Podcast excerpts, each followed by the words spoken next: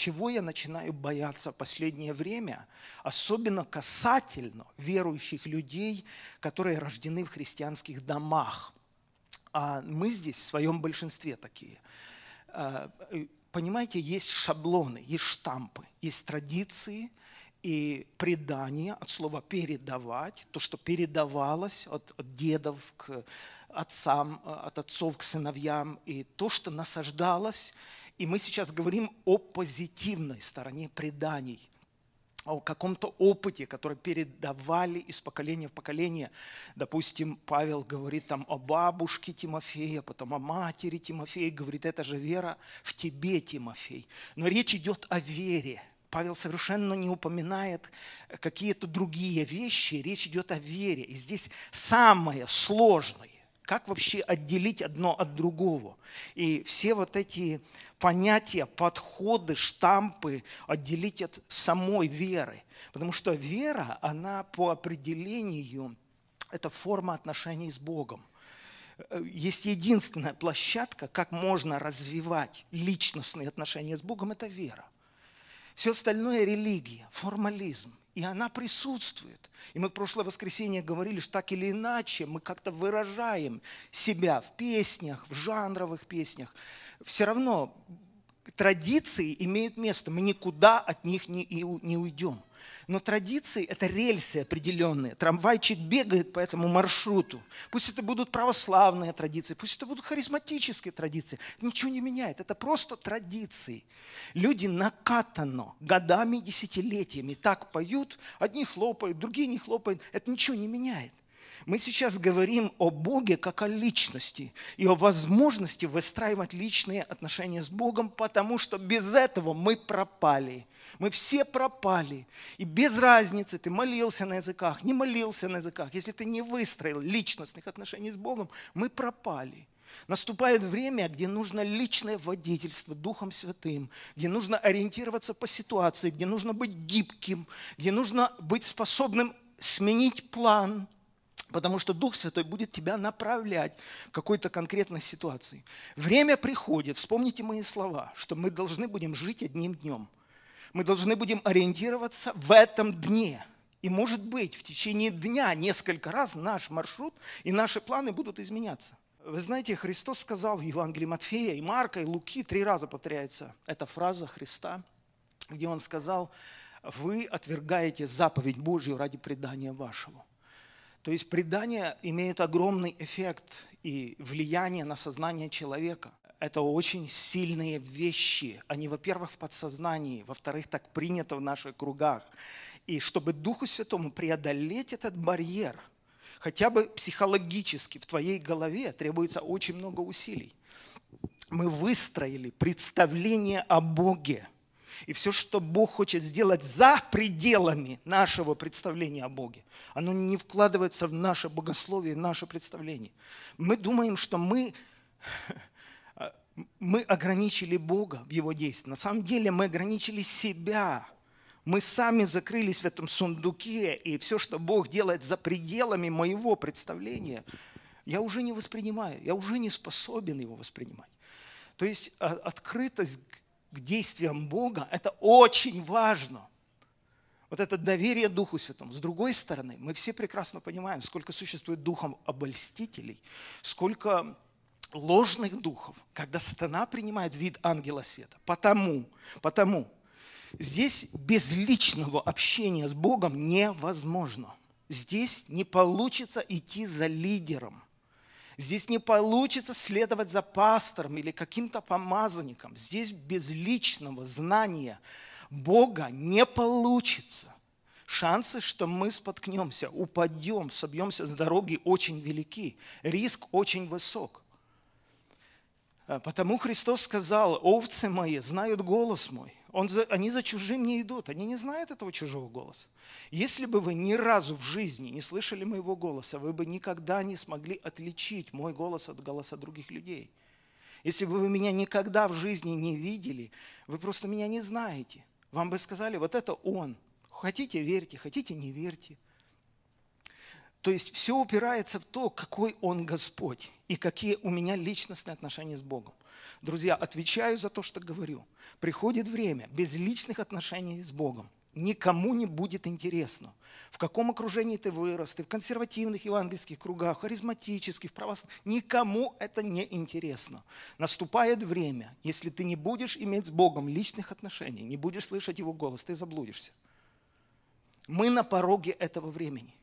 Так вот, в прошлое воскресенье я говорил, что а, верою Авель принес жертву лучшую, чем Каин. Хотя приносили ее вместе, точно так, как мы сейчас. Все вместе пели, вместе молились, вместе слушаем Слово Божье. Вот эта коллективизация, она очень красиво выглядит на видеокамере э, многолюдные э, мегацеркви – это очень красивая картинка. Большие конференции, стадионы – это, это все здорово, это все здорово. Но на самом деле самый ключевой момент, принимает ли Бог жертву или не принимает. Ключевой момент не в том, что они приносят. Приносят жертву все. Кто как умеет, заодно, дружно. Мы друг друга подогреваем, вдохновляем. Мы так привыкли, так заведено, нам комфортно, нам это нравится – но ключевой момент, это же не просто между нами какая-то процедура. Это же самое важное. Мы же выстраиваем отношения по вертикали. А Бог должен как-то отреагировать. Слышите, что я сказал? Бог должен отреагировать. А на что Бог реагирует? Удивительно, на веру. Удивительно. Иногда жертва это слабенькая, как эта бедная женщина две монетки положила. Вопрос не в объеме твоих возможностей не в твоем профессионализме, не в твоем возрасте. Вопрос в чем-то принципиально другом. Принципиально другом. Это вера. А все, что не по вере, грех, говорит Библия. Потому что ты действуешь штампами. И в этом отношении религия, любая, включая христианскую, нам очень сильно повреждает. Она создает иллюзию, что с нами все нормально, что мы ходим в церковь, что мы, в принципе, выписываемся в общую картинку. С нами все хорошо. Но, друзья, мы строим отношения с Богом. Для нас принципиально важно, принял ли Бог сегодня мою хвалу или не важно. Или нам все равно. Есть ли какие-то отличительные знаки, признаки, по которым я могу хотя бы как-то понимать, что Бог благоволит хотя бы в это утро к моей молитве, э, к моей песне – я убежден, что да. Если в том случае Господь так демонстративно показал, что увидел и Каин, и Авель, и, скорее всего, их родители, что жертву Авеля Бог принял, а Каина не принял. Это было вот так, на виду. И потому это забеспокоило Каина. И часто, ну не, не очень часто, но периодически это повторялось, когда Господь огонь сводил на жертву. Это было видно, что Бог благоволит там к Илии, пророку, или когда Соломон освящал храм, и облако опустилось. Но ты эти вещи не подделаешь. Это не так, как в Иерусалиме там сходит священный огонь этот э, раз в году на Пасху. Это, это совершенно другие вещи. Облако опустилось, и священники стоять не могли по причине славы. Это же не просто облако, дыма напускали по причине славы. Слава это, это, то, что всегда сопровождает Бога. И мой духовный человек, он не может на это не реагировать. Произошла реакция людей на славу Божью. Теперь смотрите, что важно понимать. Бог везде сущ, Бог везде. Это мы перемещаемся. Вы сейчас переехали из дому сюда, после этого поедете домой или где-то еще покушаете мы только можем быть в одно время в, в, в одном месте. А Бог не так, Бог везде. Давид говорит, если я переселюсь на край моря, там ты. Если я взойду на небо, ты там. Если я сойду, в... я то схожу, я переселяюсь, я перемещаюсь. Но Бог не перемещается. Это мы перемещаемся. Бог не перемещается. Один из его атрибутов божественных, он везде, на все сто процентов, он везде. Но если Бог везде, то почему тогда отдельные люди его так переживают, а другие не переживают? Это очень хороший вопрос. Потому что для отдельных людей Бог делает свое присутствие ощутимым. Это признак его благоволения. Один человек переживает божественное присутствие. Рядом с этим человеком стоит, может быть, его жена или муж. И ничего не переживает. Это и есть признак того, что Бог благоволит к человеку или не благоволит к человеку. Потому я лично боялся бы шаблонно и традиционно просто отмолиться и отпеть. И это очень сложно преодолеть, потому что время бежит, мы на пятки наступаем друг другу, на все по расписанию, и это понятно. Если мы делаем какие-то дополнительные маневры в больших многолюдных собраниях, ну, мы не привыкли, мы не готовы к этому – но в любом случае мы сейчас говорим, что Бог должен принять нашу жертву. Есть интересный текст, он мне всегда нравился, послание к евреям, где написано, там много раз верою, верою, верою. Там верою они даже совершили пролитие крови верою. Представляете, кровь проливалась, и они это делали верою. И ягнят резали. Э, потом написано, что они верою перешли Красное море, как по суше, на что покусившись, египтяне потонули. Египтяне – это не просто другая национальность, которую Бог наказал, потому что они не еврейской национальности и преследуют Божий народ. Нет. А потому что они пошли по пути веры без личной веры. Как они там объясняли то, что делали, я не знаю. Но как-то же объясняли – эту аномалию в природе, что вода стоит стенами справа и слева, и они рискнули идти, но без веры. Ну написано, без веры. Пошли за людьми веры. Я сегодня задаю вопрос, сколько между нами людей, которые без веры ходят за людьми веры? Сколько таких людей?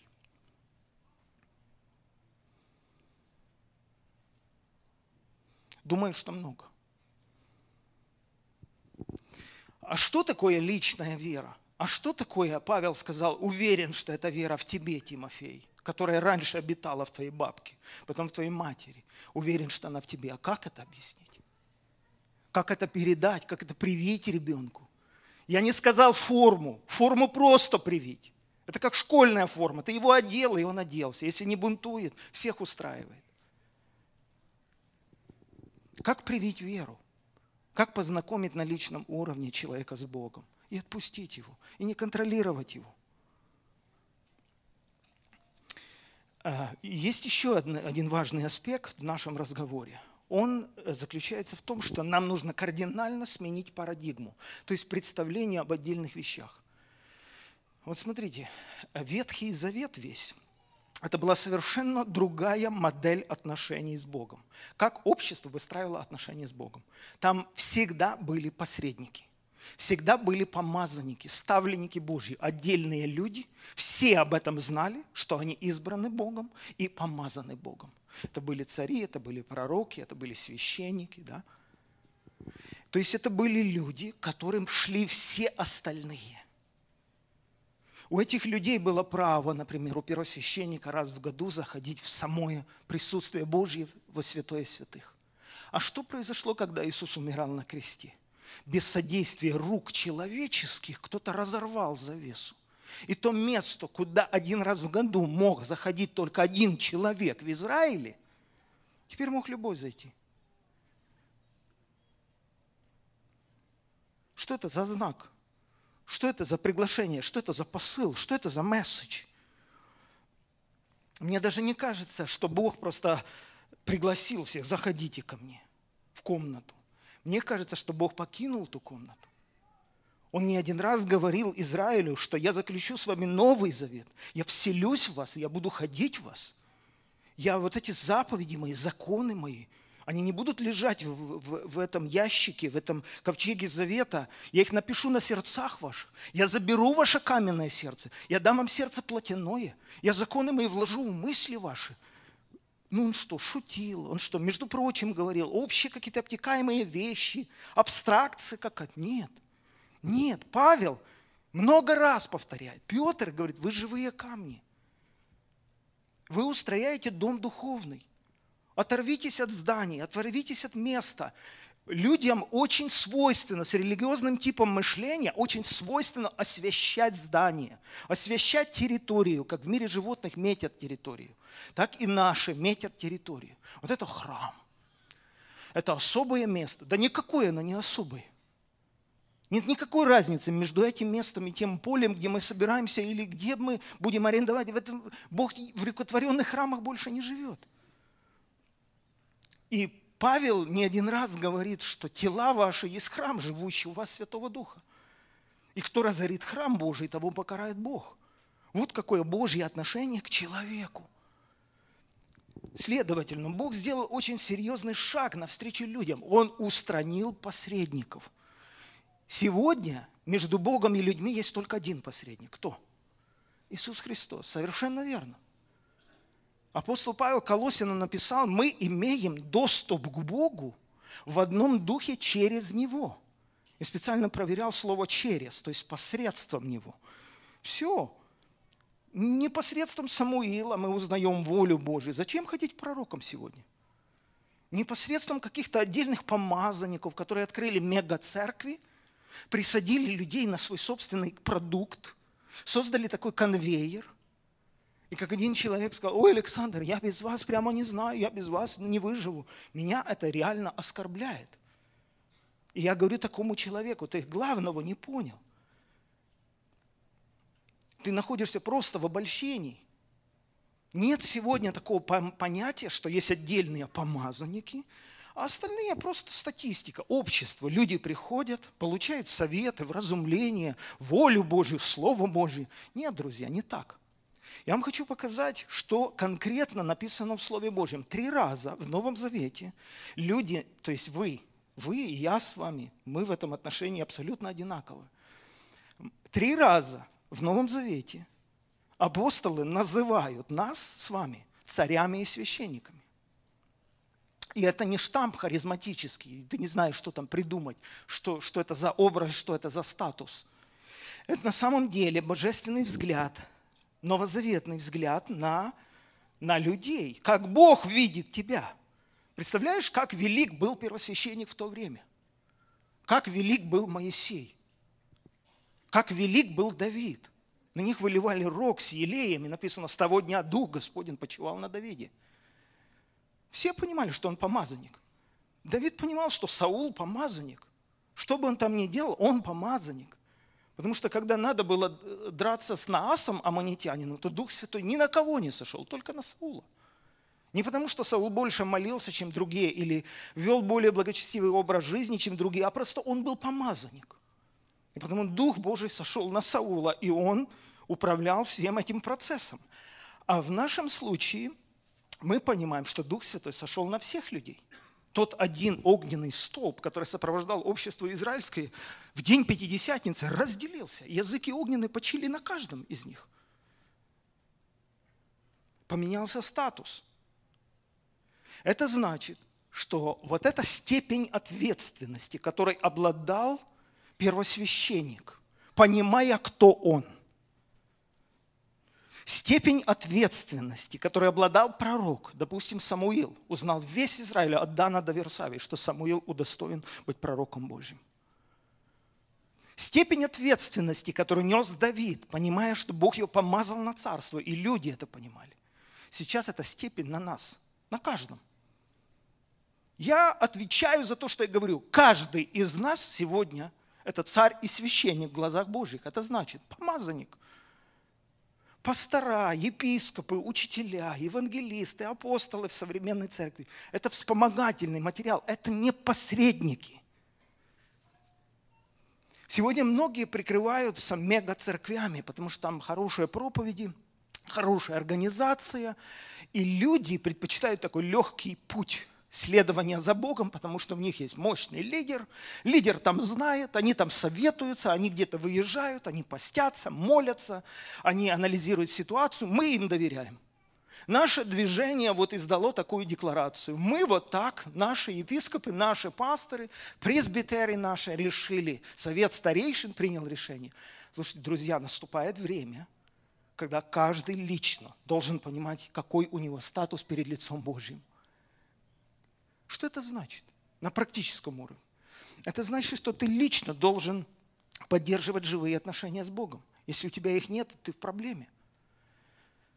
Это значит, что э, ты должен быть способным дать отчет в своем уповании. Когда у тебя спросят, как ты относишься там, к движению BLM, или как ты относишься к тому, чтобы приобретать оружие и использовать оружие, ты не должен просто говорить, ну, наши пастора вот решили вот так. Ты эту бумажку не покажешь перед Богом. Да, ты можешь советоваться с другими, да, ты часть этого общества, да, если бы ты не разделял этих взглядов, ты бы скорее покинул это общество, это понятно все. Но в любом случае ты можешь сам, терпите меня, серьезно, но ты можешь сам сесть в своей комнате и сам себе на бумаге написать, как ты понимаешь, что такое вера, кто такой Дух Святой, как ты сам понимаешь, если у тебя спросят по любым вопросам, ты можешь, ты способен дать отчет в своем уповании? Во что ты веришь, на чем ты стоишь, почему ты стоишь? Как Лютер в Вормсе сказал перед судом католическим. На этом стою, не могу иначе. Не могу иначе. Что вы от меня хотите? Для этого, конечно же, Лютер, Лютер очень много времени э, провел для исследования многих богословских перекрестных моментов. Так вот, что интересно, что тот же Лютер, который мы сейчас вспомнили, он объявил в XVI веке всеобщее священство. Потому что католическая церковь, да и православная модель одинакова. У них все верующие люди делятся на клир и мир. Мир, миряне, это все верующие люди, которые приходят, ну, православные. А есть священство – то есть они полностью выдерживают ветхозаветную модель. Храмы, священство, ставленники, помазанники. А что сделал Лютер? Вопреки традиционному пониманию католической церкви. Он объявил всеобщее священство. Все священники. Разумеется, это дискредитирует отдельную элиту, которая всегда понимала, что все остальные от нее зависят – они в своем обольщении зашли так далеко, что уже папа объявился наместником Бога на земле, безгрешным. Поэтому Библия говорит, что мы все цари и священники, и Петр об этом говорит, и в книге Откровения два раза об этом говорит, что мы царственное священство.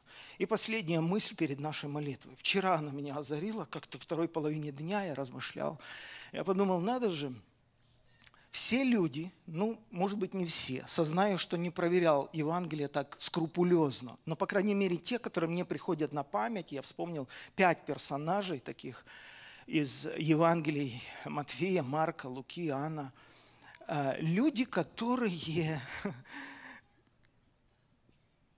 привлекали внимание Христа – просто останавливали его. Там так и написано, Иисус остановился, или Иисус удивился, или Иисус обернулся. Эти люди, во-первых, совершенно не были религиозными. Они не принадлежали религиозной системе. Это были обычные люди с улицы. Это меня потрясло. Второе, что подход к Иисусу этих людей был очень личным.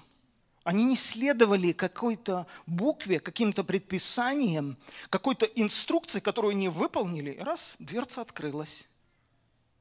И как бы Господь сказал, да, ты все пункты выполнил, слушаю, чего ты хочешь. Каждый путь этих людей, вот я сейчас вам напомню их несколько по, по минутке каждого, он был совершенно личный, совершенно личный. Этим людям никто ничего не подсказывал. Но один общий знаменатель присутствует у всех этих людей. Они верили в Него. У них просто была вера. Как это объяснить, я не знаю. Какая-то хананиянка, которая даже не еврейка, кричит, идет за ним, и главное, он на это не реагирует. У многих людей есть стереотип, что чем громче мы кричим, тем быстрее Бог отреагирует. У многих людей есть стереотип, что Бог милосердный, и чем больше масштаб горя, тем быстрее Бог отреагирует.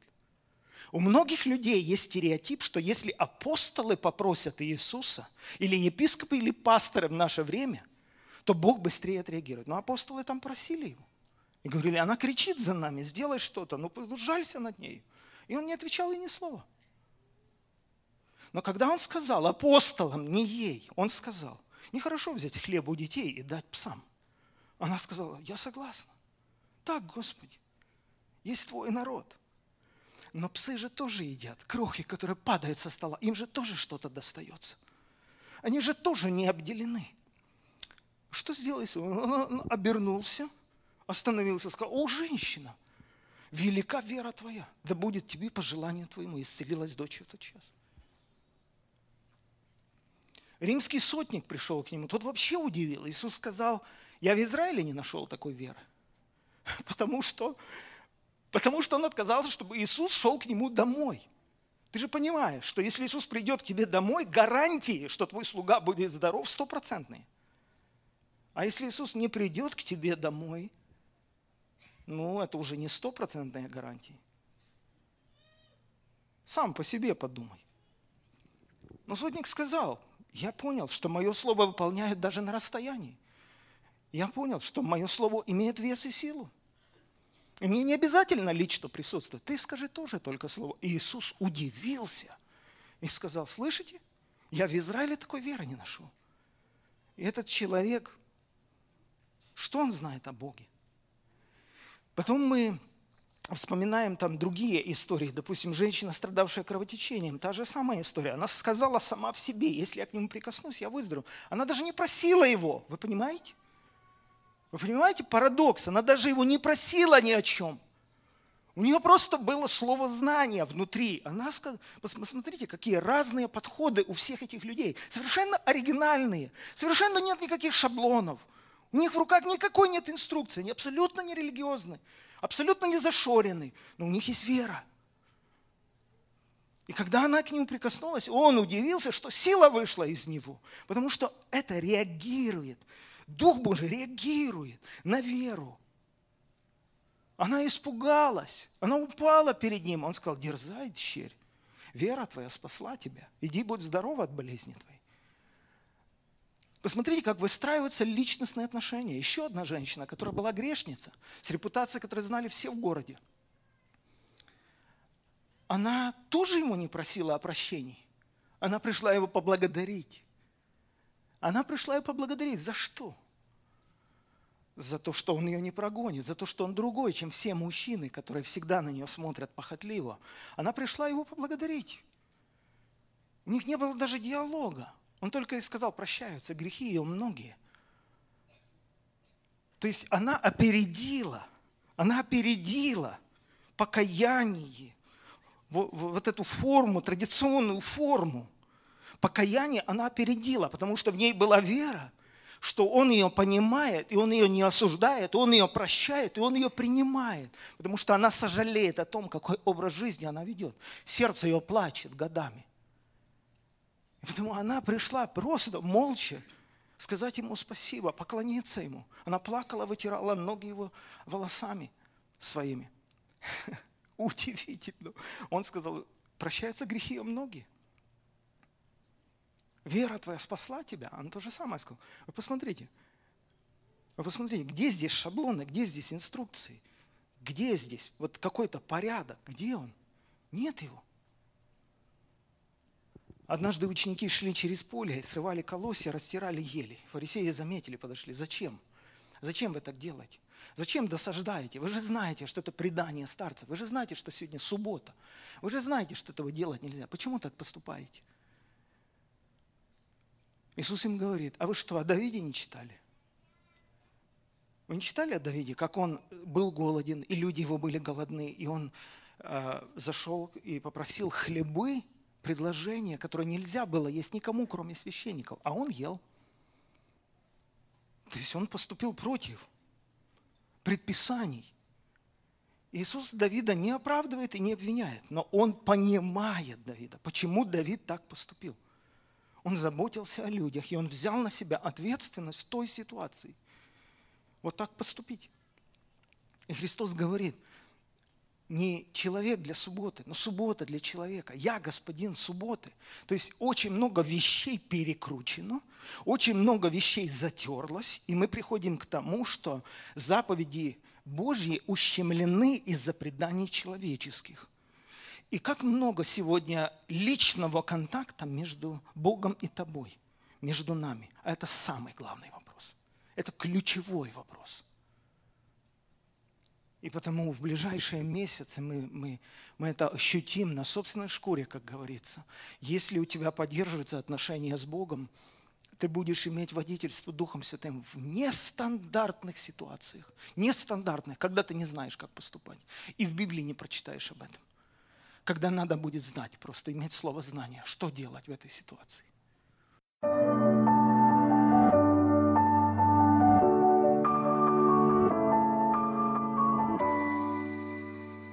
Уважаемые друзья, спасибо, что уделили время для просмотра этого видео.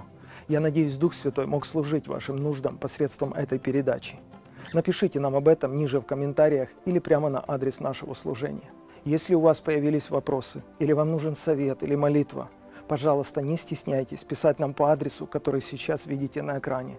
В нашем служении функционирует Международный духовный центр помощи, в котором принимают участие опытные душепопечители и наставники из разных стран мира – Особая благодарность партнерам служения за их финансовый вклад, благодаря чему мы можем служить нуждам большого числа людей. Если вы желаете поддержать наше служение материально, вы можете узнать о наших проектах, а также методах пожертвований по адресу, который сейчас видите на экране. Будьте активны, становитесь частью команды служения. Наша цель – войти в каждый дом, потому что Божья цель – войти в каждое сердце.